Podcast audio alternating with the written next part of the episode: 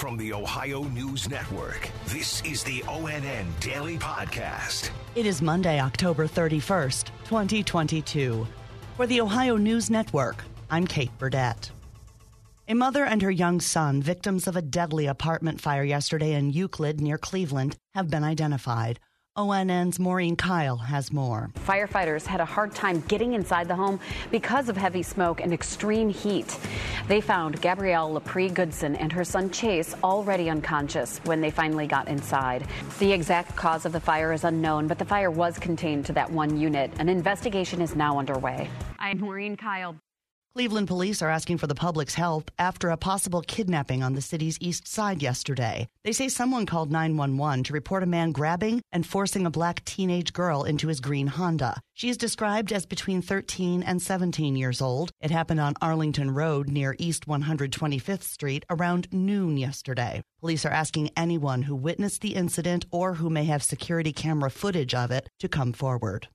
Authorities in southern Ohio's Scioto County are investigating a possible murder. ONN's Eric Brown reports. Portsmouth police say they were called around 5 Saturday night saying that a man was found dead in the 1200 block of Linden Avenue. Officers and EMTs went to the scene and found the man lying behind a shed. Police do believe the unnamed man's death was a homicide. His body has been sent to the Montgomery County Coroner's Office for an autopsy to determine the official cause of death. Anyone with any information about the case is asked to call the Portsmouth Police. Eric Brown, ONN News. A man from northern Kentucky near Cincinnati admitted in federal court to assaulting police officers during the January 6th U.S. Capitol riots. ONN's Angela Ann has more. Court documents allege 21 year old Nick Brockhoff of Covington in northern Kentucky threw an object at police officers who were trying to control the crowd and repeatedly discharged a fire extinguisher, causing officers to disperse and rendering them unable to hold back rioters who were attempting to storm the Capitol building. He's also accused of entering the Capitol building through a broken window. Brockhoff has pleaded guilty to a single count of assaulting, resisting, or impeding officers using a dangerous weapon and faces a maximum maximum 20 years in prison. He's scheduled to be sentenced in March. Angela Ann, ONN News. A Friday night crash on a southwestern Ohio interstate involving three school buses sent eight people to local hospitals. The Ohio State Highway Patrol responded to the crash on I-75 near Cincinnati shortly before 5:30 Friday night. The crash happened when the Northwest local schools buses carrying Colerain High School players to a Friday night game in Mason reached traffic that had stopped. Police say seven of the eight people who received minor injuries were students. Students who were not injured were transferred to other buses and taken to Mason, where the first round playoff game was delayed an hour. Today begins week eight of the murder trial of George Wagner IV in Waverly. ONN's Clay Gordon in Columbus reports on what the jury can expect in the coming week. In Pike County, the mother of George Wagner IV is expected to take the stand this week in his murder trial. The jury heard from his brother last week. His mother Angela and brother Jake pleaded guilty last year for their roles in the 2016 Rhoden family massacre. Prosecutors are also expected to play wiretap conversations between members of the Wagner family. I'm Clay Gordon. On Halloween night, parents take precautions to keep their kids safe from physical danger, but experts are warning children's emotional well being needs to be protected too. ONN's Tiffany Tarpley has more on this with therapist Amber Withrow. One therapist at Milan Christian Counseling says that something like a scary TV ad might pop back up in a nightmare. She says it's best to talk openly about these things with your kids without judgment and also watch out for that sugar consumption. Of course, making sure that they stay hydrated, maybe even stay extra active of of things like let's take a walk before we really transition to the next activity. Well, experts encourage parents to ration the treats to avoid those mood swings from a sugar crash.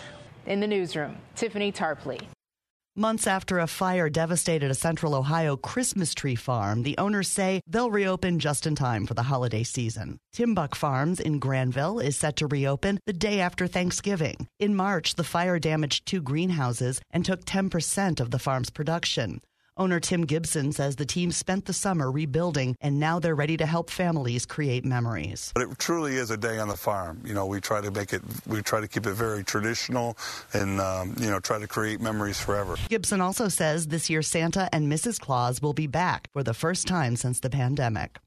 The Columbus Blue Jackets are responding to disturbing reports of fans mistreating the team's goalie, Elvis Merzlikins, and his family. ONN's Lacey Crisp reports. Elvis's wife, Alexandra, says fans have called her family trash and even said they should die. She says her son will no longer be attending his dad's games because of the hate. We reached out to the Columbus Blue Jackets. We requested a statement from the club. Representatives said they were disturbed by the comments and are looking into the matter. Lacey Crisp in Columbus.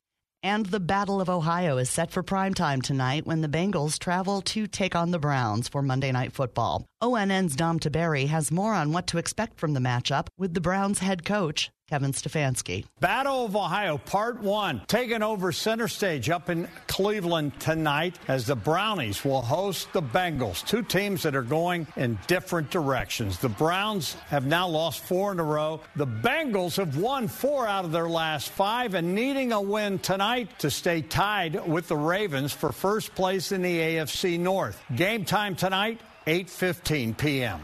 Uh, we understand, you know, how big a game it is because it's at our place. It's a division opponent. We're excited uh, for the opportunity. Uh, it's a good football team, uh, like we've talked about all week. Uh, really good players. I'm Dom Tiberi reporting. Special thanks to our affiliates WBNS TV in Columbus, WTOL TV in Toledo, and WKYC TV in Cleveland for their contributions to today's podcast. I'm Kate Burdett on the Ohio News Network. This has been the ONN Daily Podcast, a production of Radio Ohio Incorporated on the Ohio News Network.